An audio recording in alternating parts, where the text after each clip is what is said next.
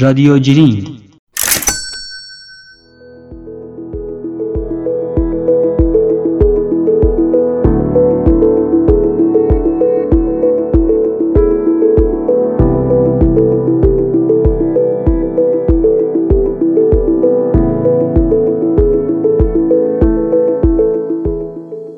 سلام و درود به شما دوستان عزیزم. امیدوارم که حال دلتون عالی باشه و روزهای فوق‌العاده‌ای رو سپری کرده باشید.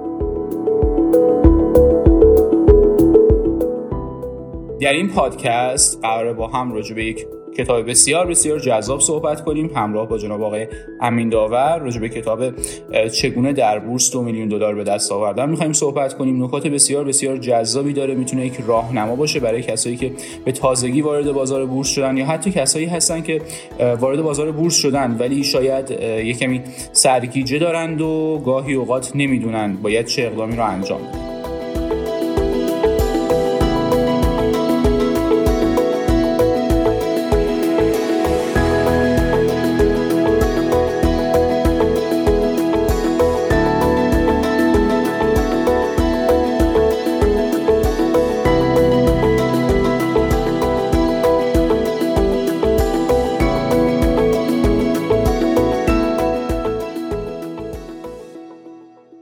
امین داور سلام. روزتون بخیر. سلام های سامانی پور و سلام به شنوندگان عزیز. امیدوارم که این پادکست براتون مفید باشه و بتونید استفاده کنید. من کتاب دو میلیون دلار رو نیست اولین بار کی دیدم ولی از وقتی که این کتاب رو خوندم به خیلی افراد توصیه کردم این کتاب رو بخونم. یعنی هم تو کلاسایی که درس میدم یه مدت خلاصش رو به بچه ها می‌گفتم خیلی کوتاه در ده دقیقه. و همین که بچه‌هایی که وارد بازار شدن هیچ وقت نمیره به از دوستان ما یه بار به من زنگ زد بعد از اون اوج و فرود سال 92 که آره من تو بورس اومدم و اولش خیلی خوب بود و بعد بدبخت شدم و اینها. گفتنش برو دو میلیون دلار رو بخور گفت من تو میگم من راهنمایی کن. گفتم من تو رو راهنمایی نمی‌تونم بکنم. چون اصلا نمی‌دونم شرایط تو چه جوریه چی شده تو بورس اومده اینا. اما دو میلیون دلار رو بخون. چرا دو میلیون دلار رو بهش گفتم بخون؟ بهش ببین این نیکولاس دارواز به نمایش های صحنه همون رقاصی خودمون اشتغال داشته. یعنی اینا رقص باله می‌کردن دو نفره بودن و اینها. یه طرف مرد داره یه طرف زن داره. ایشون طرف مردش بودن و رقص باله انجام می‌داد. خیلی شانسی با بورس آشنا میشه. اون شانسیش هم خیلی بامزه است. آره. شانسیش اینجوریه که میره یه نمایشی توی یکی از این کافه های کانادایی انجام می‌دادم کدوم شهر بوده. اونا بهش میاد تو برادر رو مالک کاف بوده. میگه ما پول نقد نداریم بدیم 3000 دلار کانادا بعدش می‌دادن گویا. یه نداریم بهت بدیم. به جای سهام. سهام داریم. نمیگه ما سهام نمی‌دونم چه سهام نمنه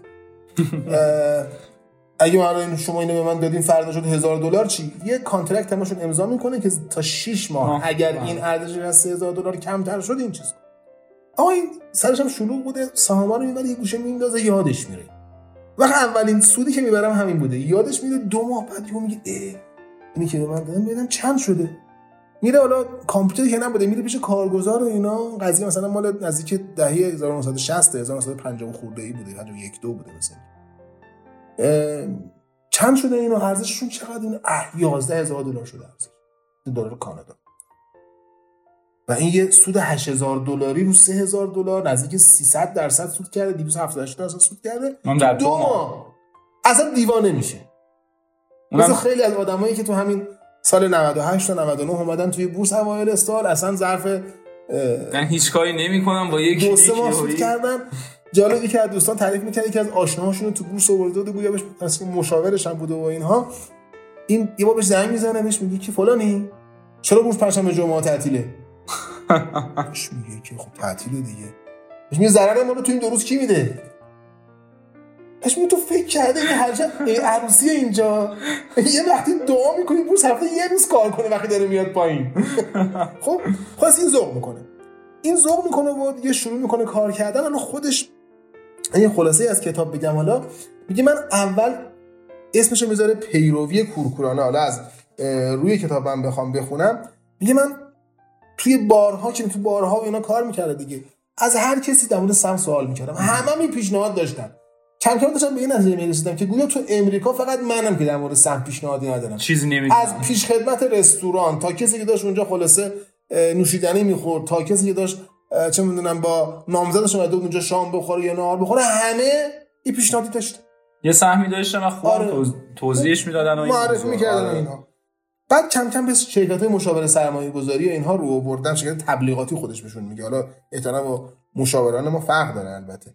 میگه من کم کم متوجه شدم که زمان درستی وارد سهم نمیشم. خیلی وقتا سهم زمانی واردش میشم که بازی تموم شده. نگاه نمی‌کرده بیچاره شده آقا فلان سهم خوبه می‌رفته میخریده. ببین وقتی وارد میشه میده سهم شروع کردن نزول کردن. بعد نگاه می‌کردن اوه زمانی وارد سهم شده که مثلا سهم از هزار تومن شده 5000 تومن تای بازی وارد شده. میگه شرکت تبلیغاتی زمانی سهمی را تبلیغ می‌کردن که سرمایه گذاران بزرگ و حرفه‌ای سهم در حال خارج شدن هستن. دنبال خلاصه یه بدبختی میگشتن سمو بهش بندازن. دقیقا دقیقا دقیقا مثل کانال های مجانی که ما داریم. لطف می‌کنه من نمی‌دونم. ما فکر کردیم نهار مجانی هیچ وجود نداره. اگر کسی گفت من می‌خوام به تو لطف کنم یه سنبت معرفی کنم بدون ده ساعت زیر دنبت داره اندازه می‌گیره چقدر دنبه داری می‌خواد سرت ببره. خب داستان همینه. کانال مجانی میاد میگه این سمو بخرید. من احساس وظیفه می‌کنم دین فرهنگی آقا این دریوری ها چی هن؟ این می‌خواد سهمی رو که خودش قبلا برده بالا بتون بندازه. دقیقا می‌خوام این مختص ما به ایرانی ها فوش ندیم. همه جای دنیا این هست. نهار مجانی وجود نداره. میگه من اول پیروی کورکانه می‌کردم بعد کم کم با فاندامنتال آشنا شد میشه. ذوق می‌کنه. بعد میگه مجله ها رو می‌گرفته آره تحلیل هاشون رو می‌گرفته. میخونده هیچی حالیش نمی‌شده ولی می‌دونسته که کلمات قلم به سلم بگه بعد می‌رفته یاد می‌گرفت آره. یاد می‌گیره اونجا به بنبست می‌خوره. حالا داستانش طولانی من نمی‌خوام وارد بشم.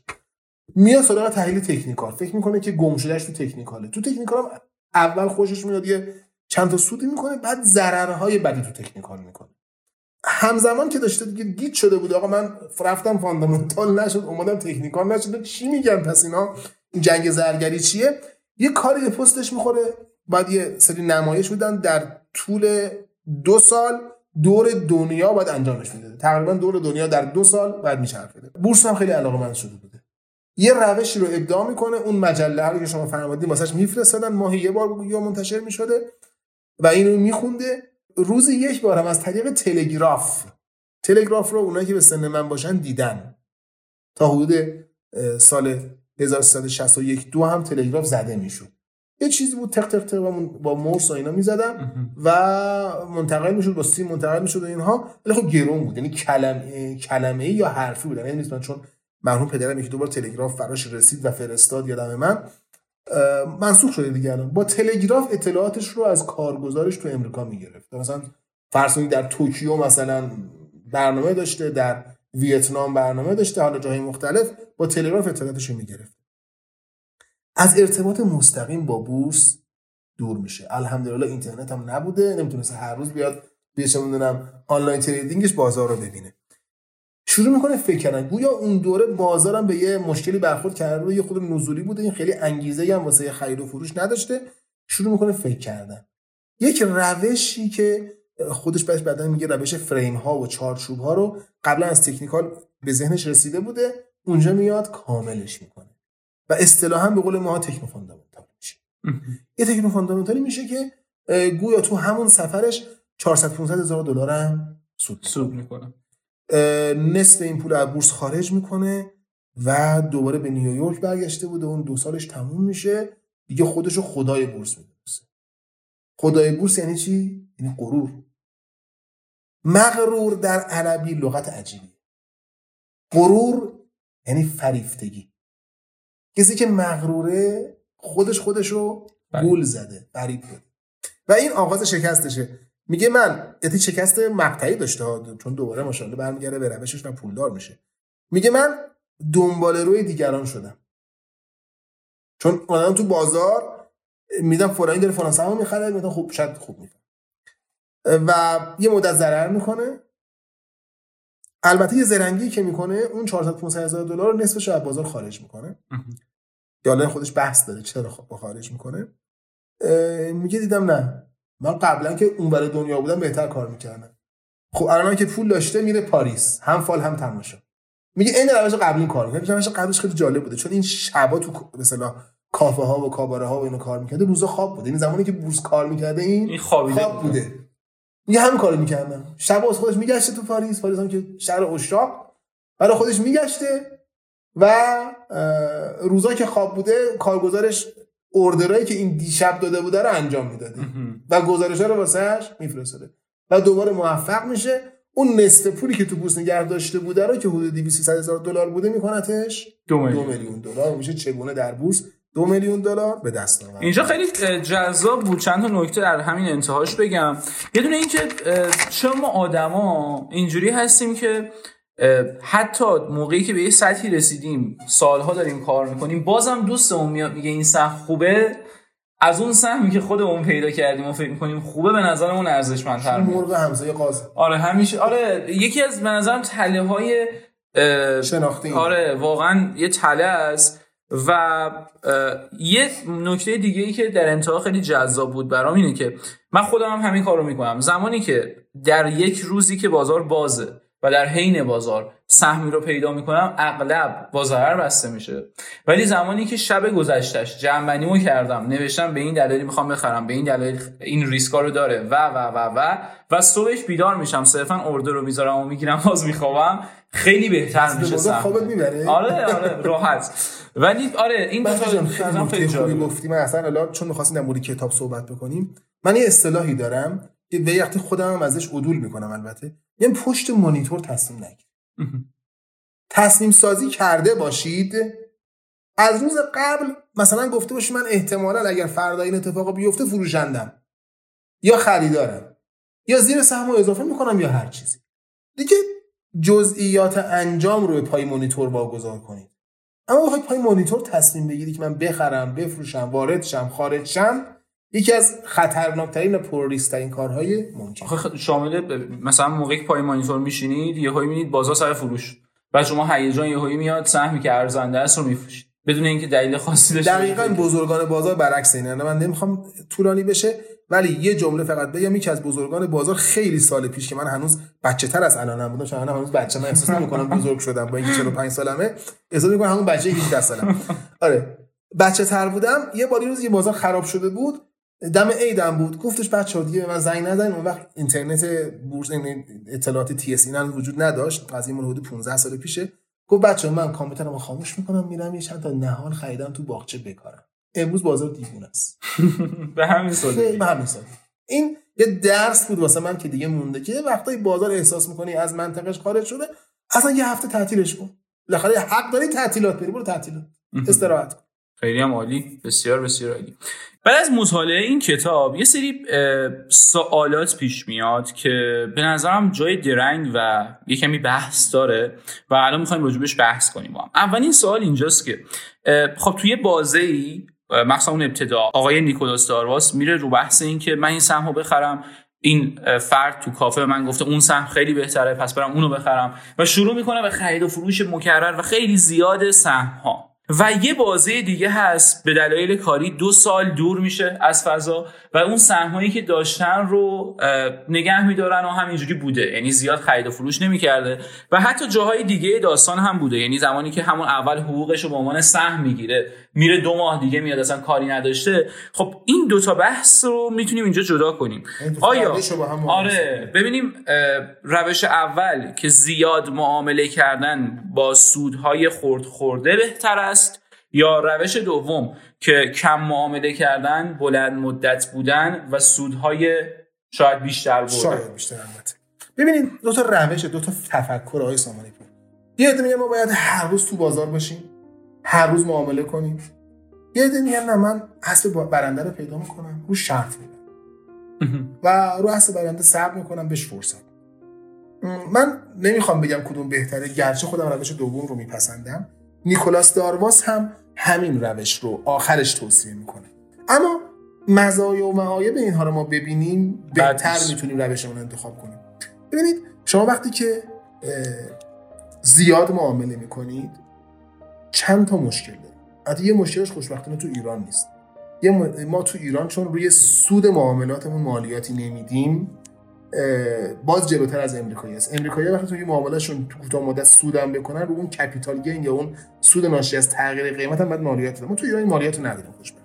ما یه نیم درصد مالیات موقع فروش میدیم. حالا چه ضرر کرده و چه سود دولت میگه کاری خدا کنه این پادکست رو دولت مردا گوش ندن میان به اونم مالیات می‌ذارن. کم بیاره خودشون بلدن. پادکست ما کاری نداره. ببینید اولین مشکل همین هزینه معاملات. ما تازه با تخفیفی که چند ماه پیش از فکر کنم 4 5 ماه پیش بود سازمان بورس داد تقریبا یک ممیزه یک یا دو دهم درصد هزینه معاملات. یعنی شما وقتی که 100 میلیون تومان سهمیه رو میفروشید. و از سهمیه دیگه می‌خرید. در حقیقت نزدیک یک میلیون و 200 هزار تومان مالیات کارمزد می‌دید. یعنی این کارمزد و هزینه معاملات بگیم اون نزدیک 500 هزار تومانش مالیاته و چیزهای دیگه که اون تو اثر کارمزد کارگزاری و امثال لذا شما تو هر معامله خود به خود یک خورده درصد عقب حالا کافیه مشکل دوم ایجاد بشه. ما همه معاملاتمون برنده نیست. بعضی معاملاتمون هم بازنده بله. خب ببینید اول یادتون باشه. 5 درصد باخت معادل 5 درصد برد نیست. نیست. به دو دلیل. اول اینکه شما وقتی که بزنین خود درصدش بیشتر کنیم 20 درصد من میبازم. 100 تومن هم میشه چند تومن؟ 80 تومن. تازه فکر کنیم هزینه معاملات نداریم. برای اینکه به 100 تومن هم برگردم بعد چند درصد در بیارم؟ 25 درصد. 25 درصد. تازه 25 درصد بدون هزینه معاملات. حالا تازه اونایی که پرگردش هستن. این مثال زدن فقط واسه اینکه متوجه بشین که پایین اومدن آسان‌تره بالا رفتن سخت‌تره. حالا اونایی که تونتون معامله می‌کنن معمولا به حاشیه های 5 تا 10 درصدی راضی هستن. کسی که 5 درصد ضرر می‌کنه واسه اینکه جای اولش برگرده به اضافه هزینه معاملات بعد حدود 7 درصد سود کنه. 7 درصد در مقابل 5 درصد نزدیک 1.5 برابره. پس شما باید هر اشتباهی که می‌کنیم برای جبرانش باید یک کنیم برابر اون اشتباه تا اون تازه جای اوله. تازه برسیم جای اول پس بعد مثلا یه استراتژی داشته باشیم تو پرمعاملگی که مثلا احتمال سود به ضررش 3 به 1 باشه. یا ریس به ریوار تو تکنیکال میگیم 3 به 1 آره. یک به 3 باشه. یک به 3 آره. تازه اینجوری شد خیلی استراتژی سختی میشه. و چقدر استرس داره. خب؟ حالا انواع حد ضررها و اینا که چیز کردن. پس ببینید این دوتا نقطه ضعف این روشه یکی هزینه معاملاتی رو پاسش کنیم. دوم اینکه تو پایین اومدن آسان تر میان پایین موقع بالا رفتن سخت تر میریم بالا. یه نکته خیلی جالب دیگه هم ما داریم. ببینید ما وقتی که پنجره زمانی کوتاه می‌کنیم دنبال کپیتال گینیم دیگه. خب پارامترهای تاثیرگذار بر بازار زیاد. فلان وزیر یه صحبتی می‌کنه. فلان سازمان بین‌المللی یه صحبتی. رئیس جمهور کشور خودمون رئیس جمهور کشور امریکا. نظراتی میدن با هم دعواشون میشه با هم پسر خاله میشن با هم چه می‌دونم دل و قلبه رد و بدل می‌کنن. هر جای مختلف. ما ما تمام اینا رو پیش بینی کنم من از کجا می‌دونم فلان وزیر یو از خواب پا میشه یه همچین تصمیمی می‌گیره. اونم توی کشوری که تصمیمات خلق و سائم زیاد. لذا من این ریسک ها رو وقتی می‌بینم یعنی خود بیام کنارتر. بریم سراغ روش اینکه من کمتر معامله کنم. جذابیتش خیلی کمتره ها. جورج جمله ای داره. میگه هر وقت تو معاملات احساس کردم که خیلی کسل آور شده کسالت آور شده حدس می‌زنم که دارم درست کار می‌کنم. جالبه. هر وقت کسالت آور میشه احساس درست بودن کار دست میده. هر وقت نقطه مقابلش.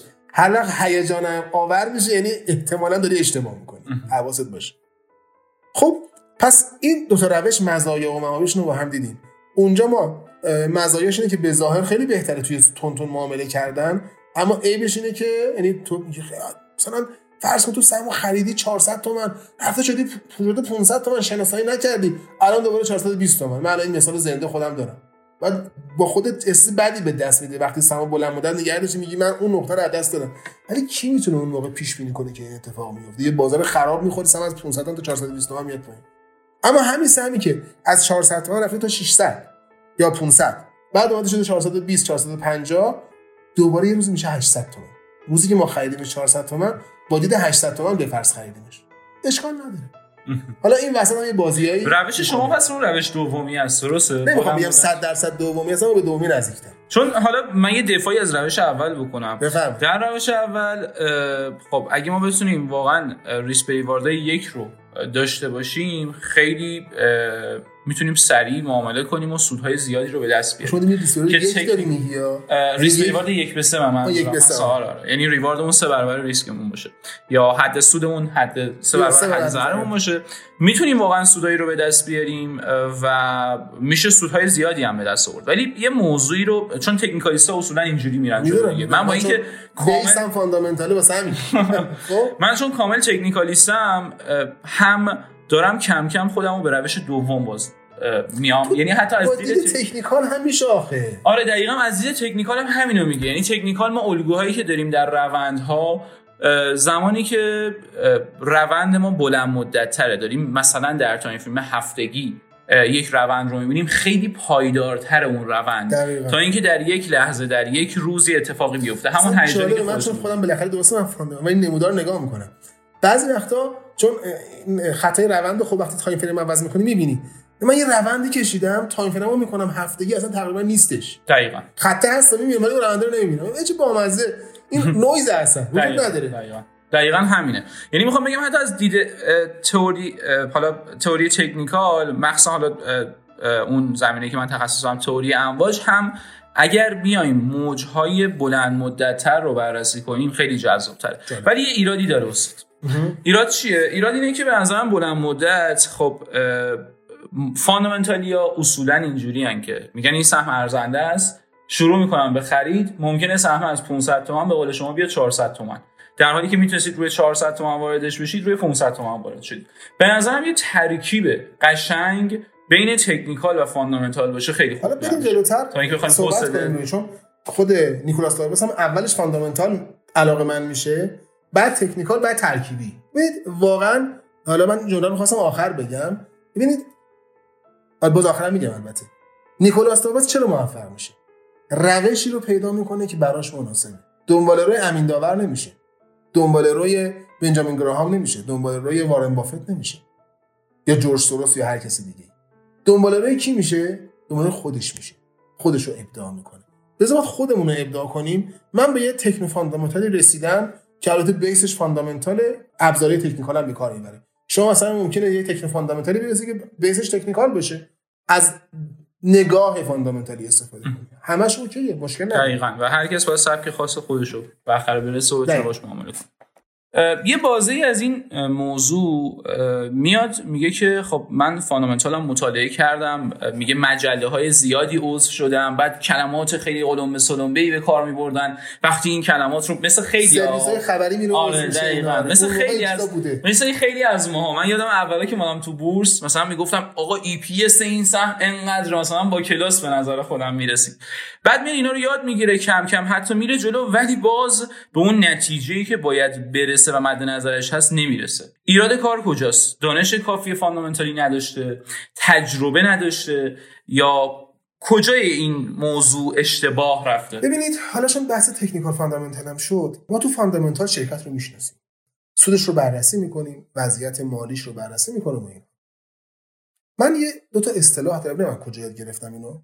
مال خودم قطعا نیست. اینقدر عقلم نمی‌رسه. ببینید ما میگیم یه سهام خوب داریم یه شرکت. خیلی از شرکت ما تو ایران خوبن. همین الان تو بازار خودمون شرکت خیلی خوبی داریم. که دارن خیلی گرون معامله میشه من میگم سهام بد. شرکت خوبی که سهامش بد. بد است. ما با فاندامنتال صرف شرکت های خوب رو می‌تونیم تشخیص اما مسائل دیگری لازم است. مثلا چیز خیلی سادهش پیبرعیه حالا شما می‌تونید بگی پیبرعی هم یه مبحث فاندامنتالیه. اشکال نداره. من یه شرکت خیلی خوب در نظر بگیریم پیبری پنج هزار. یه چیز خیلی رویایی خواستم این شرکتی که اصلا سودش رو هر سال دو برابر می‌کنه. خب پیبری پنج هزار یعنی چی؟ این مثلا سودش الان سمی مثلا چند پنج تومنه؟ و با قیمت 25 هزار تومن معامله میشه. این تا کی می‌خواد خودشو برسونه؟ پیبری نرمال بازار باید چند باشه؟ حتی اگر پیبری نرمال بازار ما ده هم فرض بکنیم این کی می‌خواد به سود مثلا 25000 تومان قیمتش دیگه. آره. به سود 2500 تومانی برسه. تا چند سال دیگه. این می‌تواند مثال دارم می‌زنم اما یک شرکت خوبی باشد که سهمش گرونه ولیه نباید بخریش. اینا رو از کجا میشه فهمید؟ خب یه مقدار همون نگاه کردن به معاملات گذشته که شما بهش میگین تکنیکال. اشکال نداره. من توی کلاسمون اول شما می‌بینید که تو فاندامنتال تکنیکال همیشه جنگ زرگری دارن. خب از همون اول به شوخی جدی شروع می‌کنن تکنیکال رو زدن و اینها. یه بار می‌خواستم در مورد سهم فکر کنم فولاد مبارکه صحبت کنم. نه نمودارش هم ببینید از بچه خودکارشو کوبید زمین. گفت آقا این این که تکنیکاله که گفتم. آقا جون نمودار در انحصار تکنیکالا نیست. گرچه منم بالاخره با تکنیکال چیز می سر سرش می‌ذارم ولی اول تکنیکال استفاده می‌کنم. سن الان اصلا تکنیکال استفاده نمی‌خوام هیچ کاری بکنم. می‌خوام نمودار رو ببینم در چند سال گذشته چی شده. درست. حق دارم انقدر fundamental.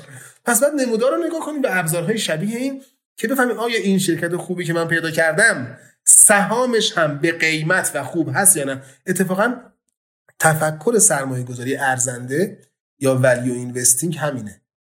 یه چیزی باید value باشه. یه جمله از معروفه میگه مردم قیمت همه چیز رو می‌دانن. ولی ارزش هیچ چیز را نمیدن در بورس منظورشه.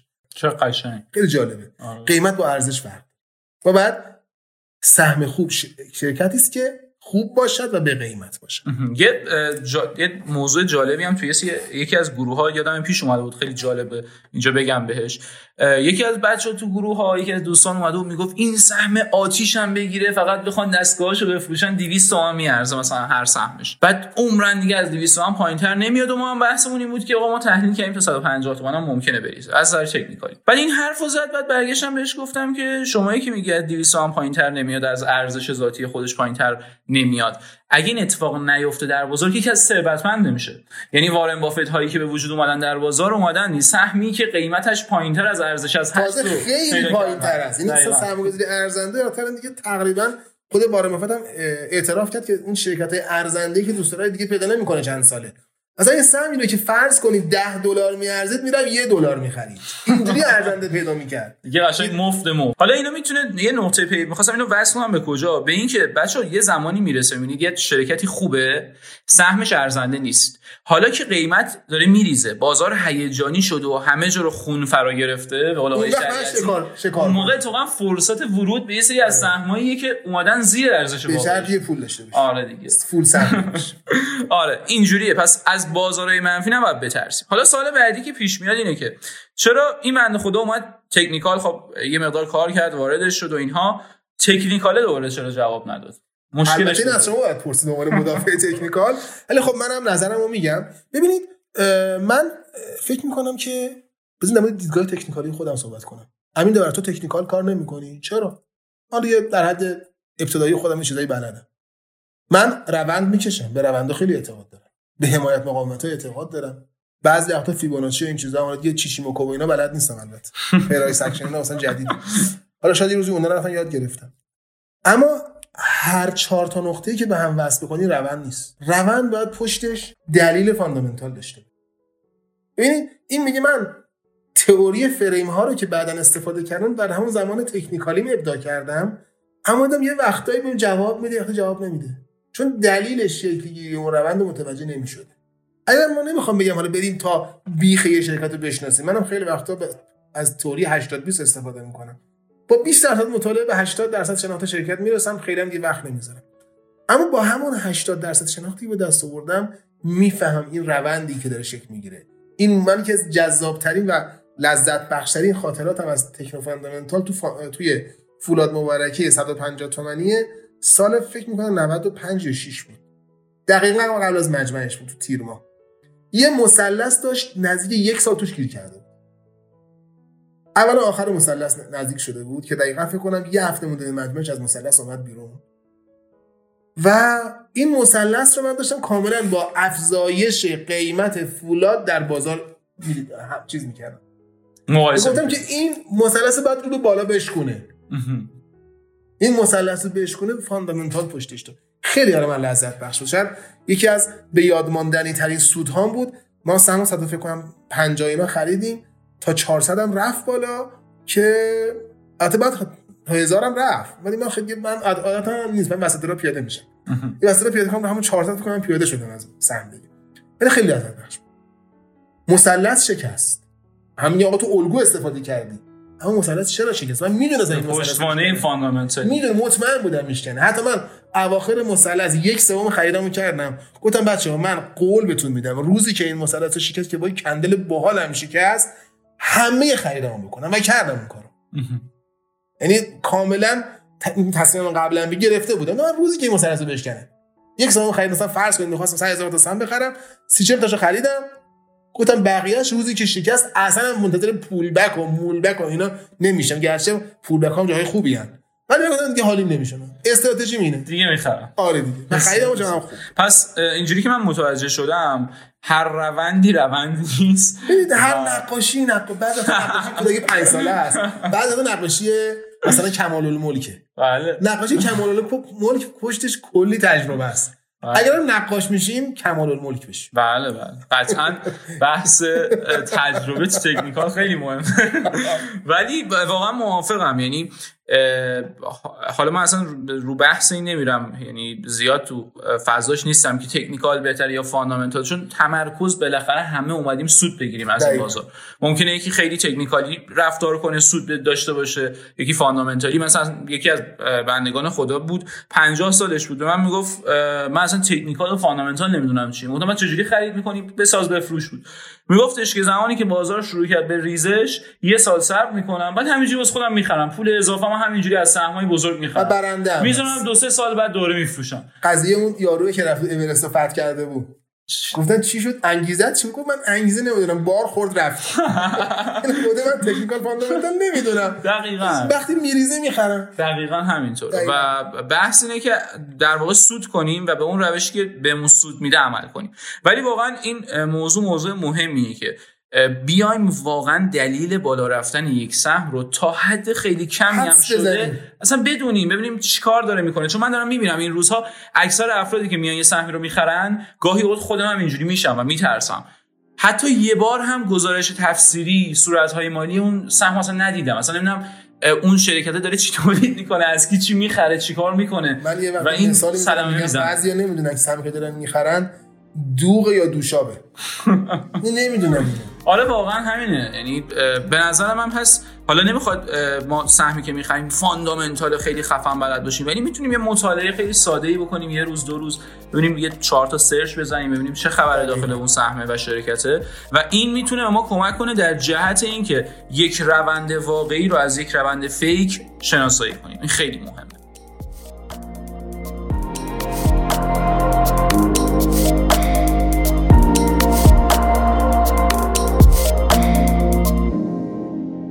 خیلی خیلی ممنون از اینکه در این قسمت همراه ما بودید. امیدوارم این قسمت براتون مفید واقع شده باشه. part دوم و قسمت دوم در کانال رادیو جیرینگ قرار می‌گیره که برای دسترسی به این part و گوش دادن به این part کافیه که همین الان عضو رادیو جیرینگ بشید اگه عضو نیستید و زمانی که پارت دوم قرار داده شد بتونید ازش استفاده کنید. شما رو به خدای بزرگ میسپارم. خدایا رو نگهدارتون. یا علی.